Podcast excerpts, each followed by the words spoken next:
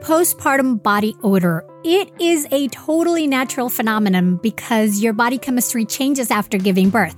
And so sometimes that means that what worked before is no longer effective. But I am excited to say that now there is a solution for that stubborn odor. The Sugar Sugar Postpartum Deodorant is a completely natural deodorant made by a postpartum mom who went through it herself and it works by eliminating and preventing bacterial body odor without covering up your skin's comforting smell to your baby while giving you 12 hours of odor control. And let me tell you, it actually works. Here at the house, we've all been trying it and loving it. Now, before you think, ew, you're sharing a deodorant with your husband and daughter, let me explain that this full body deodorant comes in a convenient pump applicator that lets you apply it anywhere on your body with no bacteria traveling on the deodorant, so no ew involved. We also love that the Sugar Sugar Postpartum Deodorant has a delightful natural scent of USDA certified organic extracts that smell like a pink sugar cookie with lemon frosting. I thought this would be a little strange, but it's actually amazing. Also, the Sugar Sugar postpartum deodorant is free from artificial fragrances and any kind of xenoestrogens or herbs that can interfere with breastfeeding. Find your Sugar Sugar postpartum deodorant at postpartumdeodorant.com. That's postpartumdeodorant.com and use the code BIRTHFUL for 20% off through the month of May. Get your Sugar Sugar postpartum deodorant now at postpartumdeodorant.com and start smelling more like yourself again. Ugh, I love Jenni Kayne. At this very moment, I'm feeling so comfy and cozy as I'm practically getting a hug from my Jenni Kayne crop cashmere cocoon cardigan. I am enjoying this sweater so much that I've been living in it all spring long. And with Mother's Day just around the corner, this is a feeling you can gift all the well deserving moms, moms to be, and mother figures in your life by giving them the gift of Jenni Kayne. Along with bringing you this episode, Jenni Kayne is a California brand through and through, and their staples make getting dressed so super easy. Think minimalist and effortless, but totally refined. Jenni Kayne means luxurious cashmere sweaters, iconic accessories, elevated versions of your everyday basics, plus the most incredible home essentials. For a limited time, Birthful listeners get 15% off their first order. Go to jennikayne.com and use the code BIRTHFUL15 to get 15% off and support the show. Jenni Kayne is known for their quintessential sweaters, with their cotton collection providing you with the perfect everyday pieces as the days get warmer. But they also have gorgeous sundresses in a variety of silhouettes for any occasion and spectacular sandals to go along with them. Find the perfect Mother's Day gift or curate your new spring go tos at jennikayne.com. Birthful listeners get 15% off your first order when you use the code BIRTHFUL15 at checkout. That's 15% off your first order at J E N N I K A Y N E dot com, promo code BIRTHFUL15. Get yourself and the mothers in your life the gift of Jenni Kayne.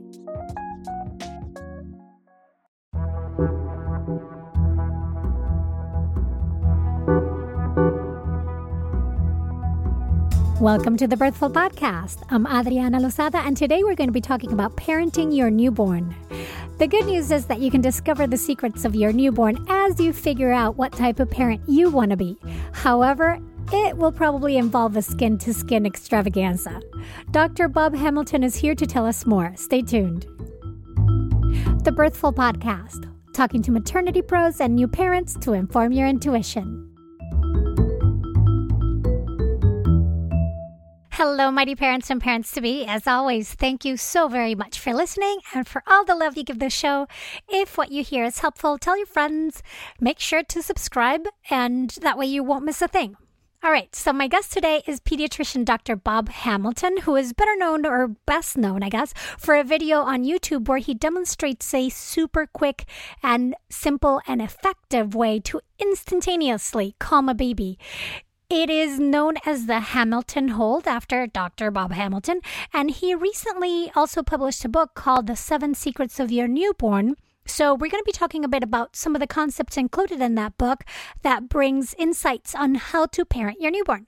I do want to give you a heads up that even though the book has really super solid information related to newborns and a chapter on conception through birth with great physiological information, there's a small section titled The Seven Recommendations for a Great Delivery, which I found were more recommendations on how to be a good patient. And they included things like avoiding home births and water births and letting the professionals do the job and telling dads to lay low and out of the way during delivery. Now, I'm not completely sure how, the, how or why those recommendations made it there, but I did find them in stark contrast with the rest of the book. I'm telling you this now because if you happen to get the book, I don't want you to get to that part and go, what the heck, and be put off by all of it. As always, you know what to do. Run all the information through your critical filters and take what resonates for you.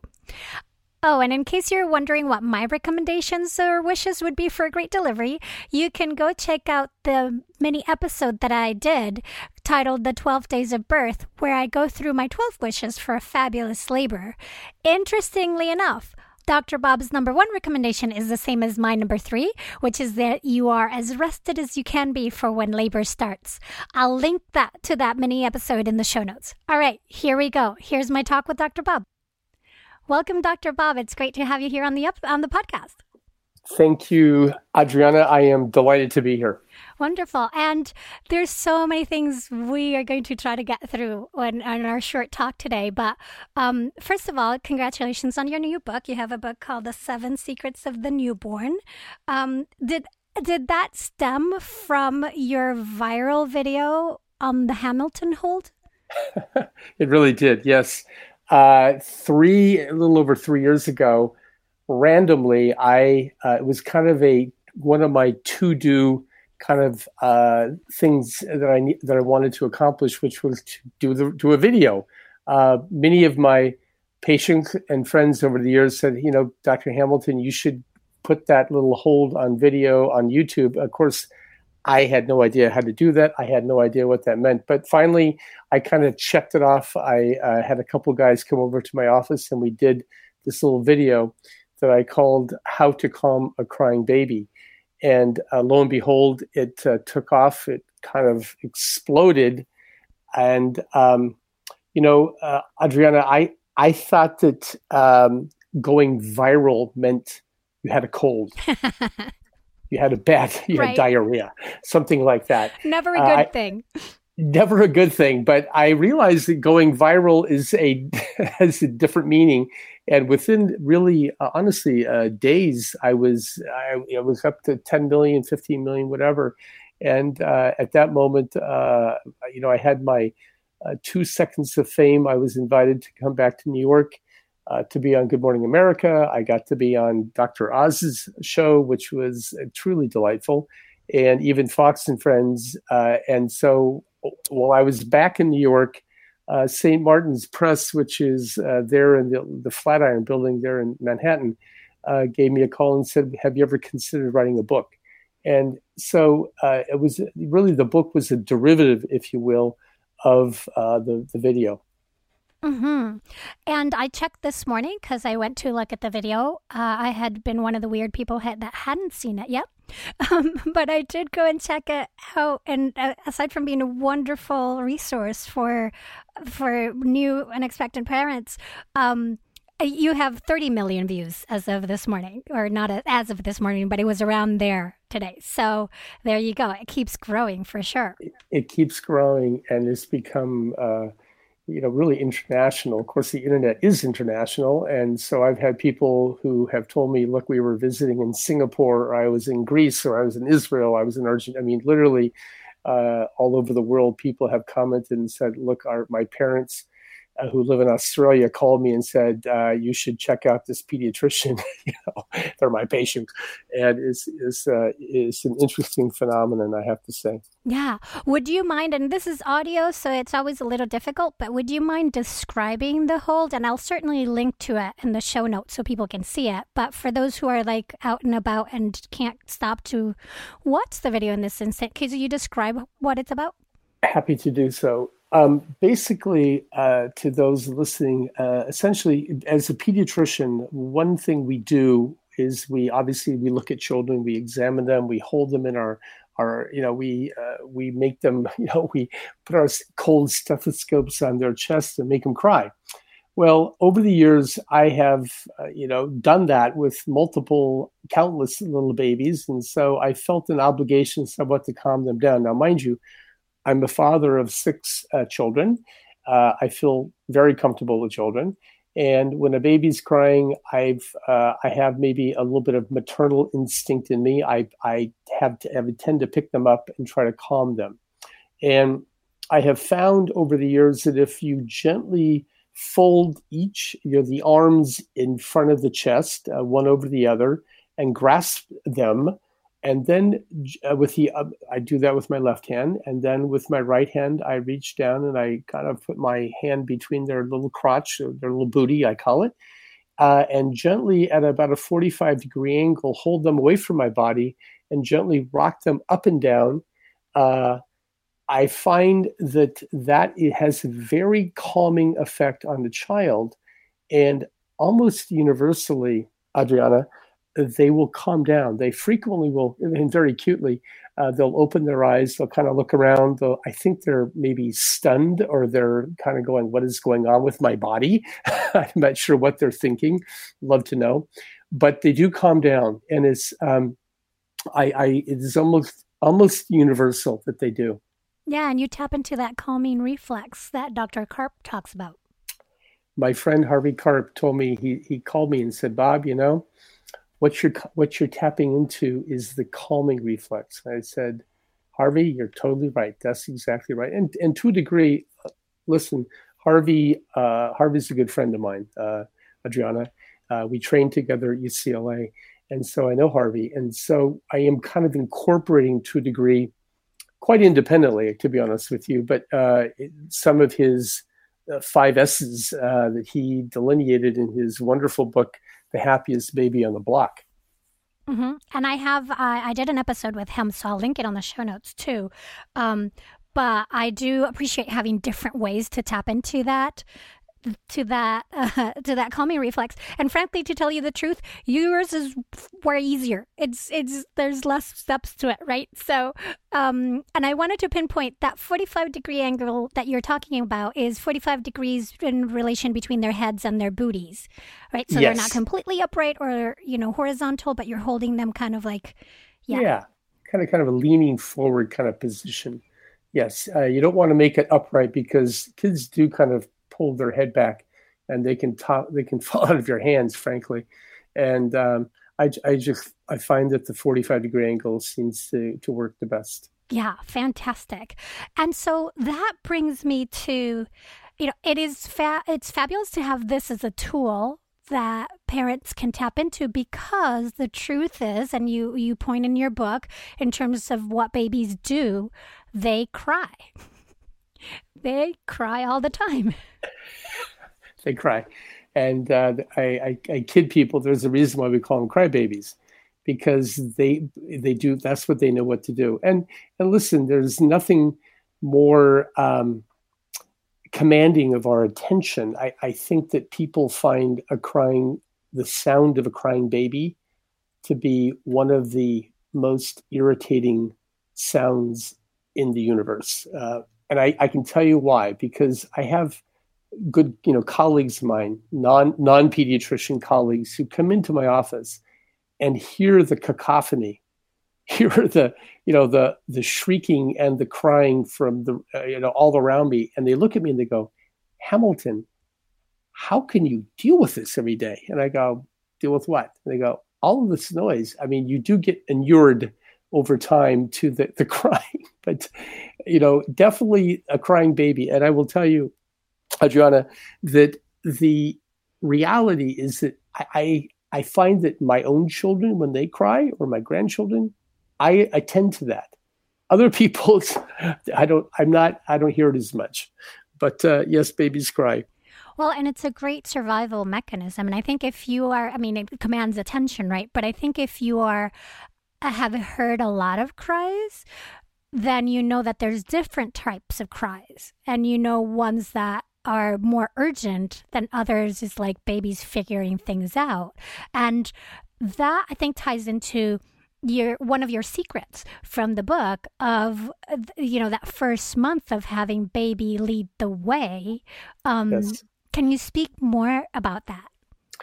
Yes. Uh, the first month of life is really a, a really precious wonderful time and it is a time where your child mind you the child has been living this uh, delightful existence inside of the womb they're I, I don't know what they're what is going on, but they're kind of uh, they're hearing things. They can actually uh, not seeing things per se, but they're hearing things. They're feeling things, uh, kind of in a fog. Okay, they come out, and the jar of being born, the the the chill of the air, all of the things that happen, the noise, the loudness, the light, everything is ajar to them. So they are going through a gigantic adjustment. We we talk about we talk about life from the mother's perspective frequently. That mothers, of course, when they have a baby, um, go through a gigantic change uh, the first month, but children do too. And that month is kind of a time where I tell my moms, just sit back and be a mommy. Don't you know? And I tell people, put away your cell phones, put away your computers uh, kind of hang out in your home. I, I tell my, I, I, think I wrote my book, you know, the first month should be a, a skin to skin extravaganza. It should be, you should be hanging out with your baby the whole month, kind of naked with your baby between your, you know, on your chest. Um, and I really mean that because it's a, it's a very unique time. And by the way, it goes by really quickly uh, one month is gone in, in a minute. But um, it is a time where you're not imposing uh, necessarily your quote will, if you will, on your on your baby. Let your baby kind of uh, your baby will indicate what they need. If they're hungry, they'll cry. If when they when they have to poo, they'll poo. When they pee, they pee. They they kind of are you know in this state where they're trying to figure out the world uh, as much as they can and is and that is the time just to let them be who they are. So that's what I mean by let baby lead the way. Yeah, and I find that they come with their own, you know, personalities already and their own uh, their own patterns. So it's a perfect opportunity to l- observe their rhythm and discover that little person that's now in your life and then have that set the stage of like, oh, okay, this is how we need to parent this little person. Exactly. And it is, I, I hate to use the word organic is over overused, but it is quite, if you really, uh, it is organic. It's, it's the kind of thing that happens quite naturally. It's happening all over the world, you know, without anybody uh, instructing, you know, I uh, mothers, uh, you know, in primitive areas. I spend a lot of time actually in Africa. I, I don't know if you pick that up or not, but I go to Africa on an annual basis. I'm leaving a week from tomorrow for my 26th trip to Africa. Wow. And I get I work over there with young mothers, uh, many of them in their teens, and I got to tell you, um, Adriana, they're wonderful. They're wonderful mothers. They do a good job because they are totally keyed into their children. And let's take a quick break. But when we come back, I want to talk more about that because I find um, something that you did mention in your book that you, you know, you've been a, a, pediatrician for so many years and you see a tendency to your new parents be more and more anxious and have like higher expectations when they come to you. So I want to, I want to connect those two dots. We'll be right back. And we're back talking with Dr. Bob Hamilton about his new book, The Seven Secrets of the Newborn, and also what parents need to know to parent to parent a newborn.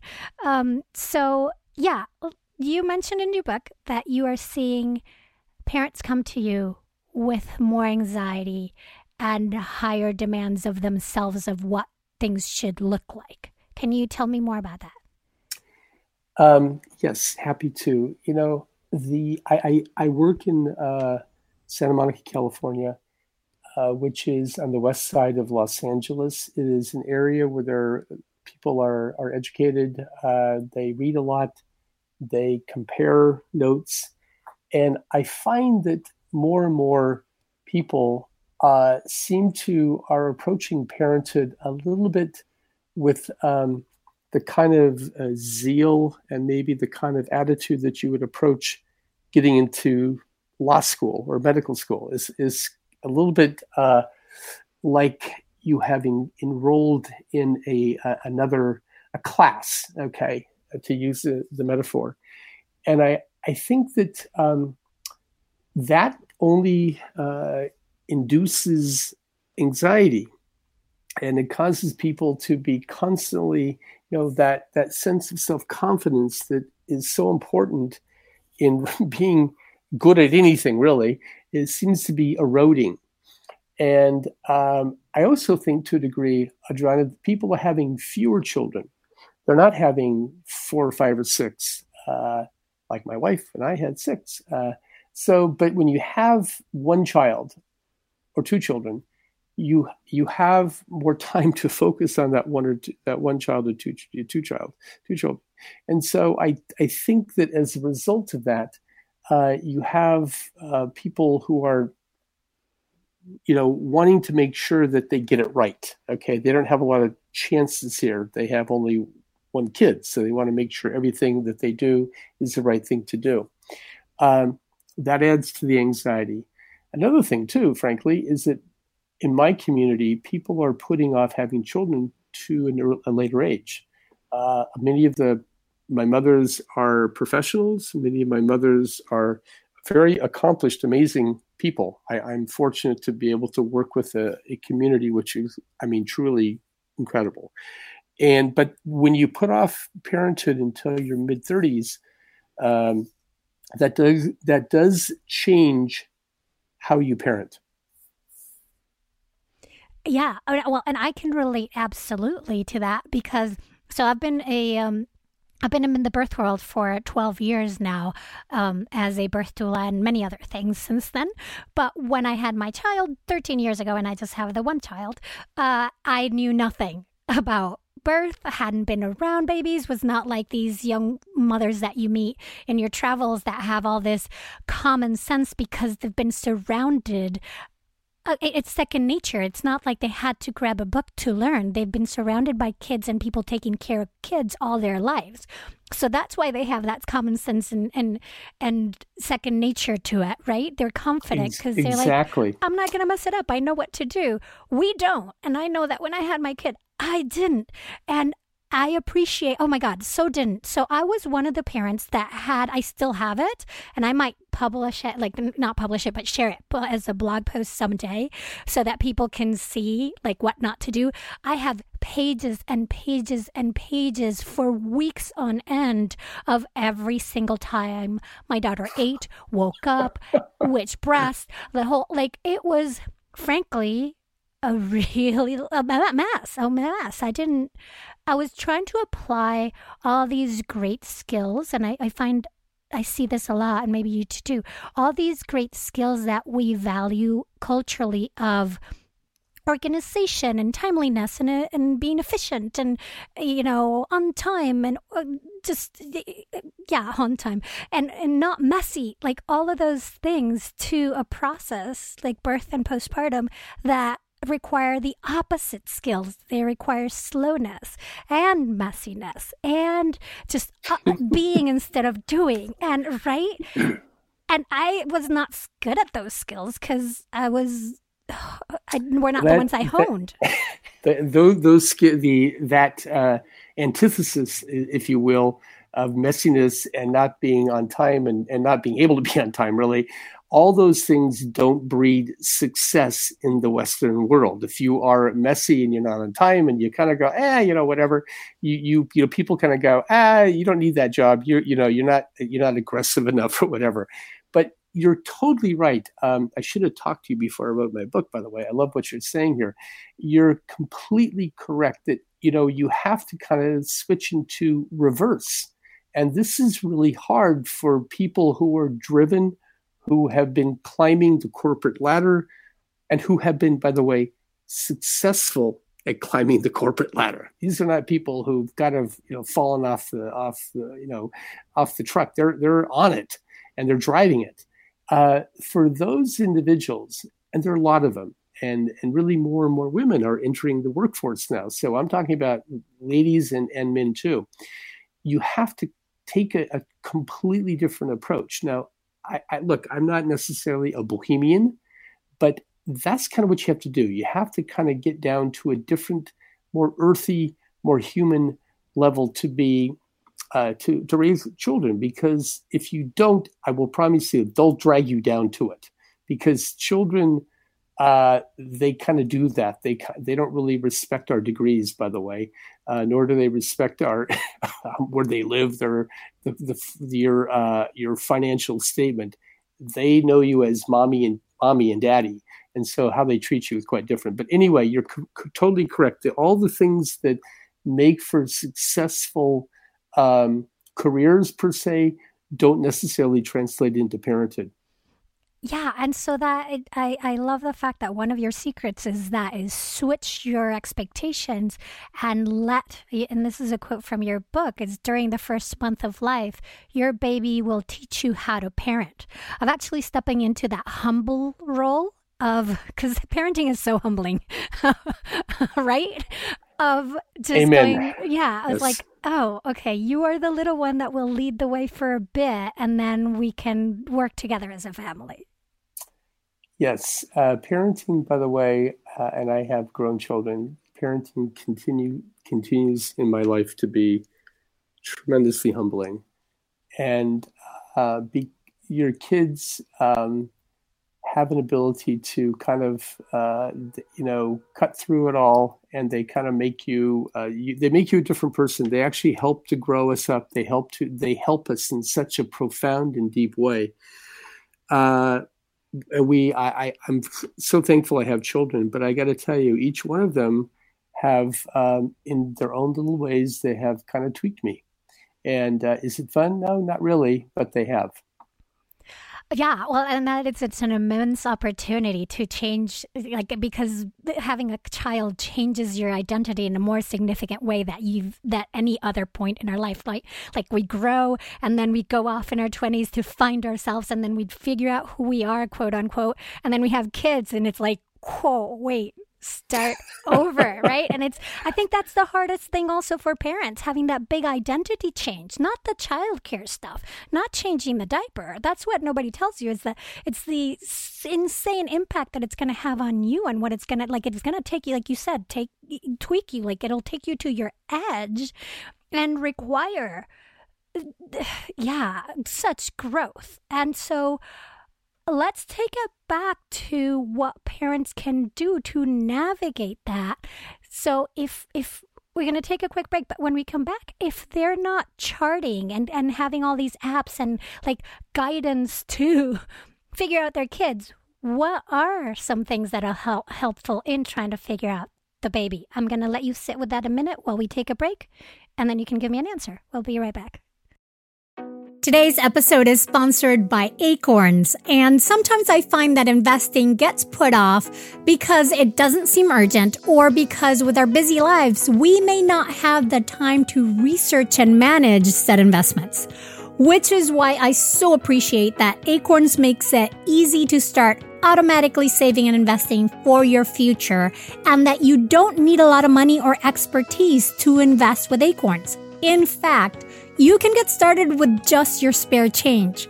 So, for example, I take advantage of Acorn's Roundup feature where they round up the purchase amounts I make in my linked account to the nearest dollar, and then they automatically transfer that to my invest account portfolio.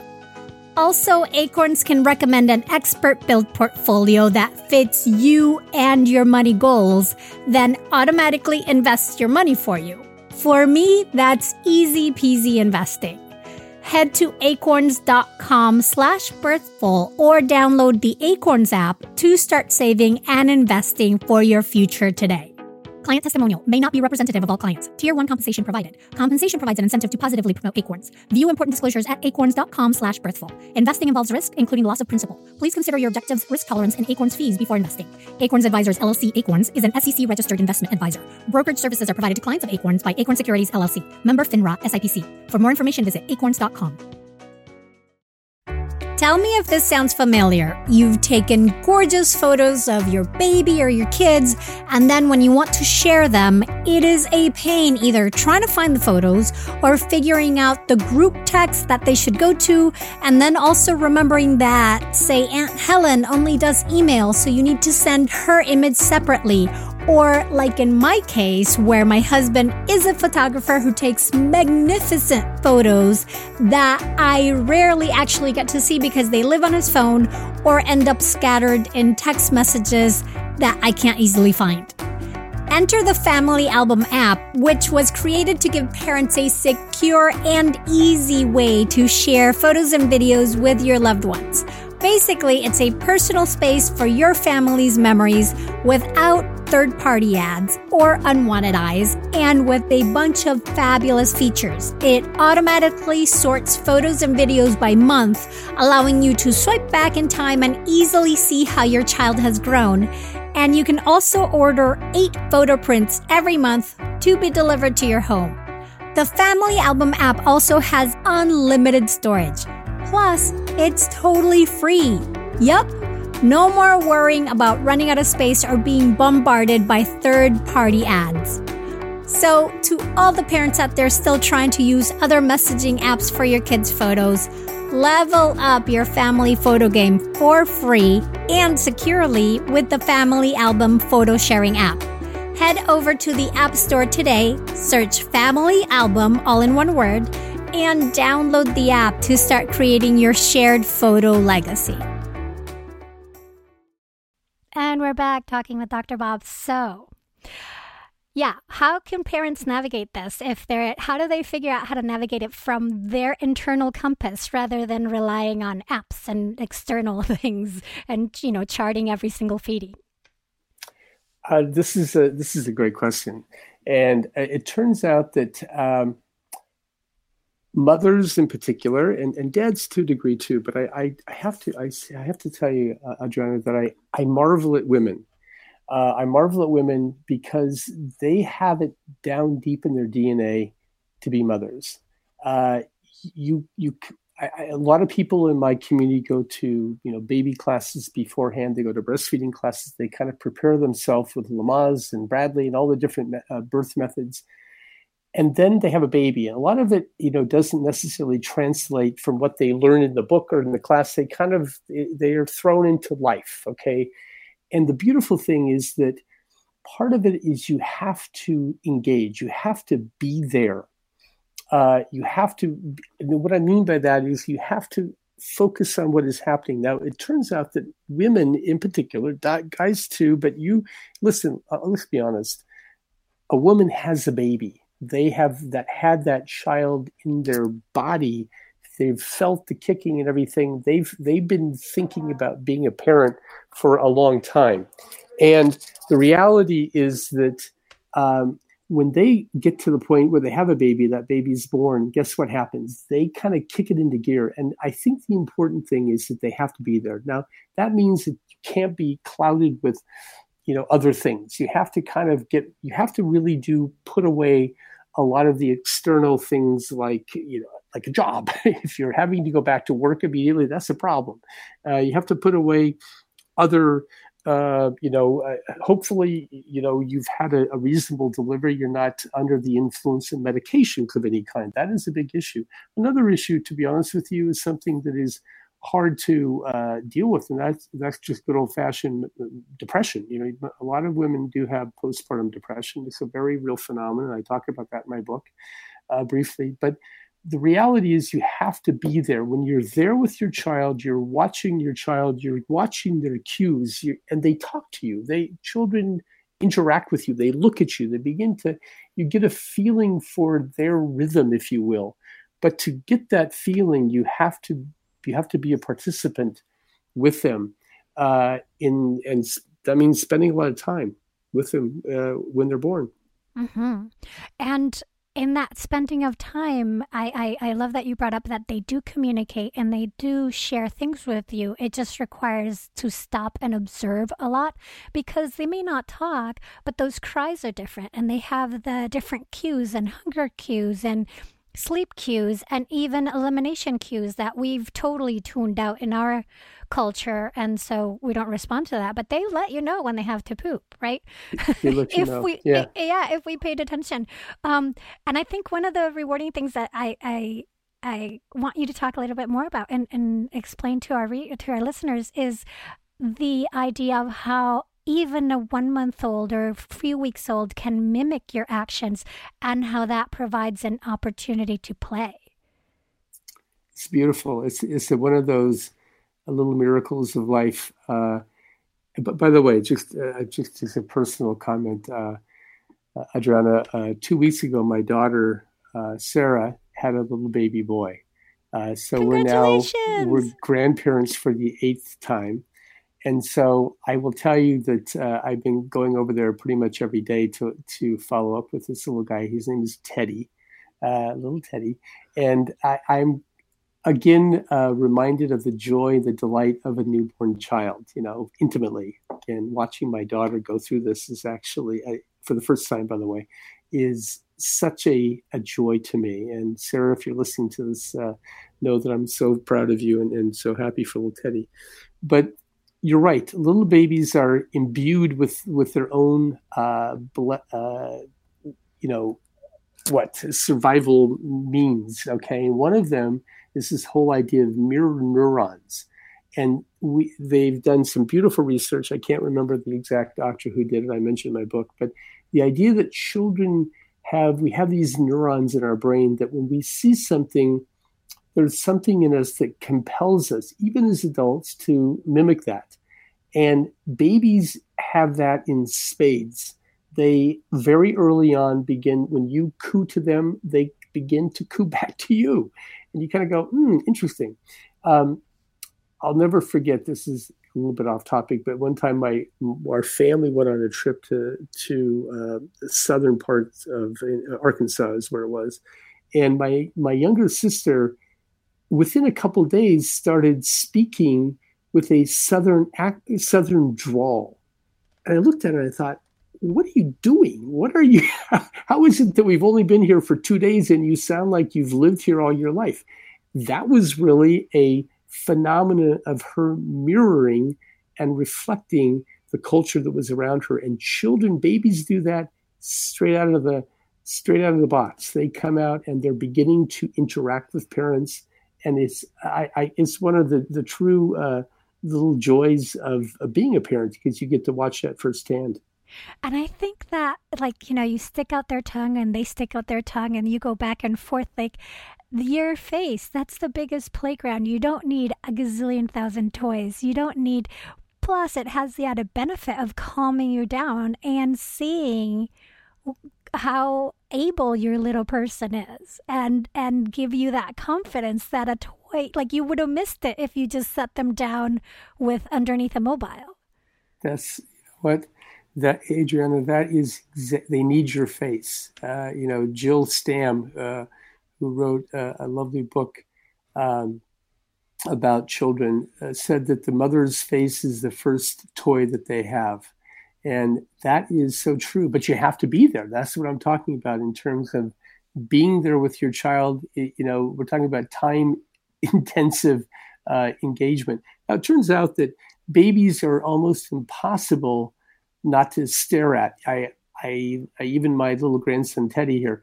I have to. I when I go over there, I just I just look at him. I just you know look at every little thing he's doing, and I'm I, and you you tend and, and parents and, and older people do tend to just stare at a newborn child because whatever for whatever reason they're fascinating, especially to a mother. A mother can sit there virtually all day long, and by the way, happily and content to do it. Uh, look at her baby. Yeah, and and so to know that lessens your anxiety, and we are giving you permission to do nothing all day but sit and look at your baby. and it's probably like skin to skin, and it's probably the best thing for both of you it's the best thing for both of them, for so, sure. Once that month has gone by, and then kind of real life starts kicking in because you can't just stay like that forever. What are some ways that parents can then start navigating, figuring out what parents they want to be? Well, I think that uh, yeah, after the after the month has gone by, you begin to you first of all you begin to establish a, a routine, kind of a, a pattern, and, and, there and that, pattern usually takes about three months to really get going. Uh, in my my ob- observation of parents, by, by three months of age, they're they're really getting it getting it together.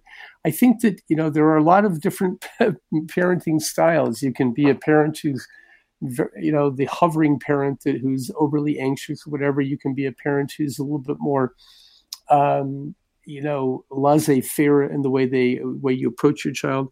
I think that i, I think that it's important to to simply be be there with your for your child whatever they're doing whatever they're whatever whatever they're uh, you know when they when they need food you're there to feed them but you're also engaging them you're talking to them you're I, I actually believe in reading to children from the very, very beginning uh, of their lives. And but you're what one of my colleagues, uh, pediatric pediatric colleagues, said you narrate your life even with young children.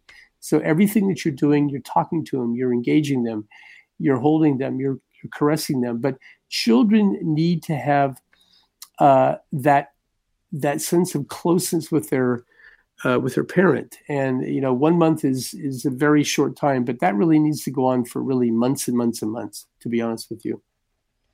So, um, is there how how do we con- con- reconcile the realities of our life with that? Because we can't stay with babies. Unfortunately, most people cannot stay with their babies for you know months on end or a whole year. That's true, and I and I, even though I put that in my book, uh, I'm, I'm, encouraging mom moms to be as present as they possibly can. I know that is somewhat of a of a ideal, uh, but you uh, do your best. I mean, I, I do encourage moms who are working to try to take as much time off as they possibly can, to use vacation time, to use uh, sick time, to also maybe even go with unpaid leave if that is uh, possible at all. But uh, you're right. There's a point where you, you do have to face the reality of life and you have to get back to life.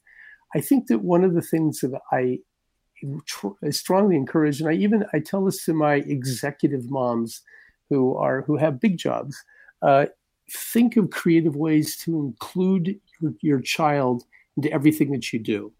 Um, I'm talking about uh, moms who I, I, had a mom ye- yesterday in my practice who's uh, a tra- she's she's got a big job and she's traveling, I think, to New York or whatever. And I said, look, bring your baby with you.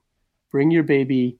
You bring a nanny. Bring your baby. Uh, you will be happier. Your child will be happier. So, you, I doing, I, I'm, and I'm a believer in this because I've seen it in Africa. The women in Africa work really, really hard. They're out there in the fields. They're, do, they're in the marketplace.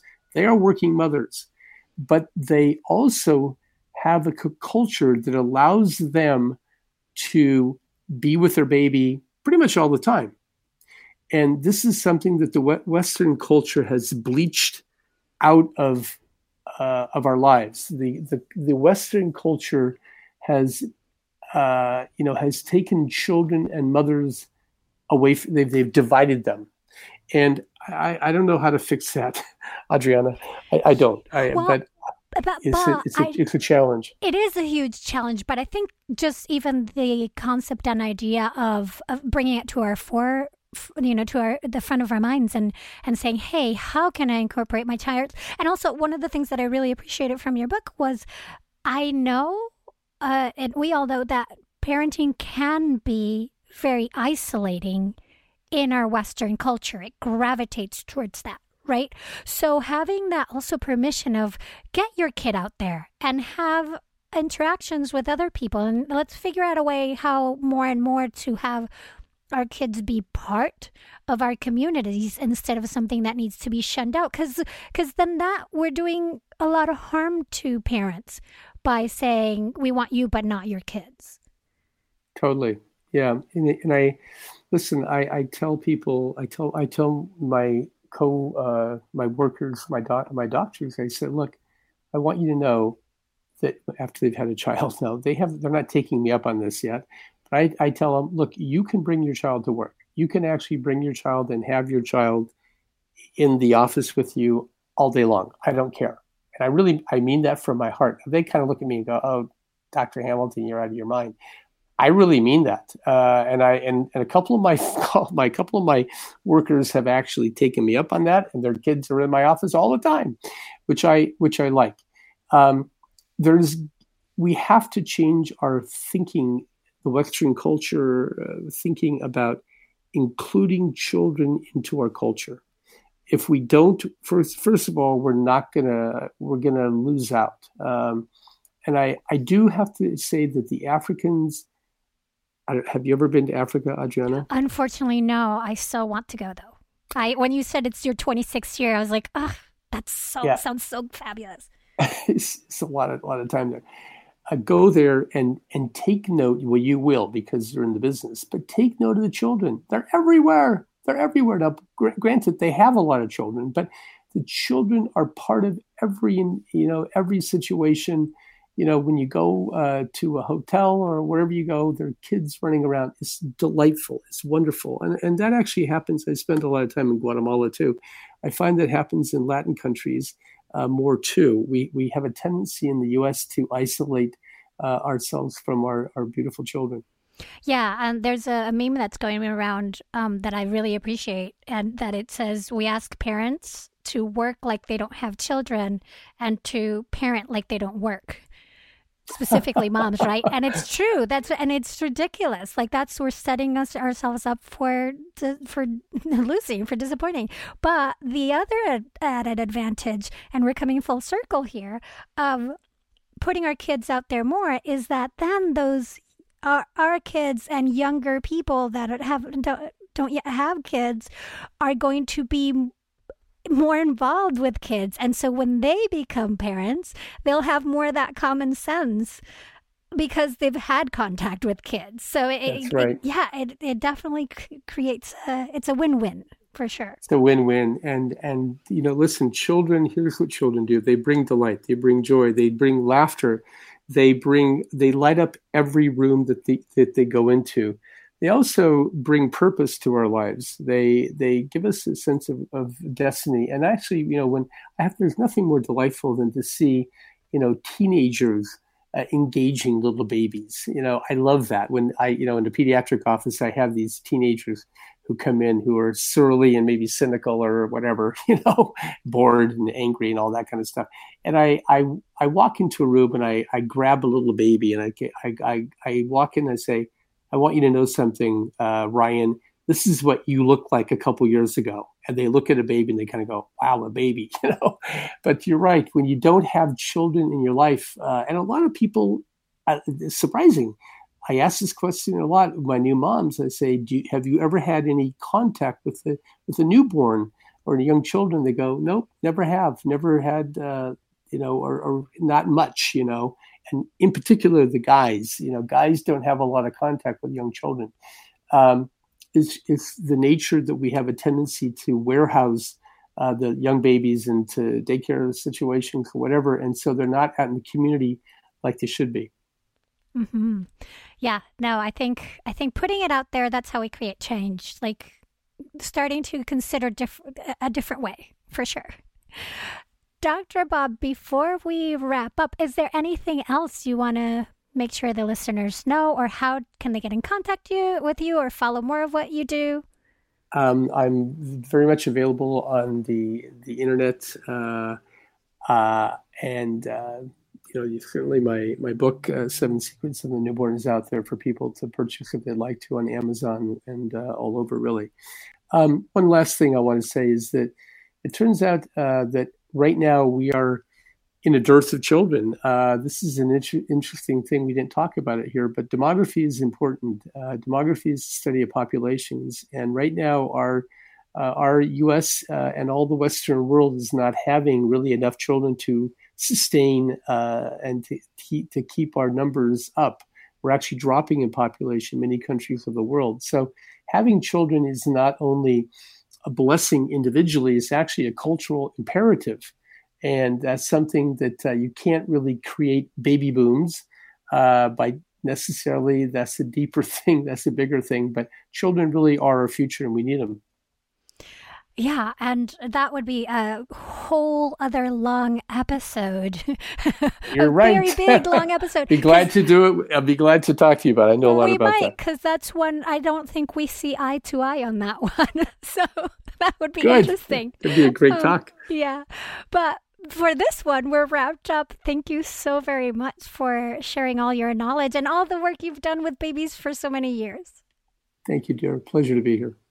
Mighty Ones, find the in depth show notes for this episode at birthful.com, where you can also learn more about me, the show, Patreon member benefits, send me messages, and more. This episode was produced by me and made possible by you, along with all the amazing Birthful Patreon supporters. The title song for this podcast is Vibe Ace by Kevin MacLeod, and the sponsorship song is Air Hockey Saloon by Chris Zabriskie. Find them both at freemusicarchive.org. I'm Adriana Lozada. Please join me next week when I'll be talking to a mighty parent as they share their amazing story here at the Birthful Podcast. Thanks so very much for listening. This episode is copyright 2019 by Adriana Lozada. Hey, Mighty One. Did you know that if you started listening to one birthful episode per day at the start of your pregnancy, your baby would be about three months old before you got through all of them? That is so much birthful. So to ease us into the summer and to help you catch up on your listening, we're going back to releasing one episode per week instead of two. Now you know.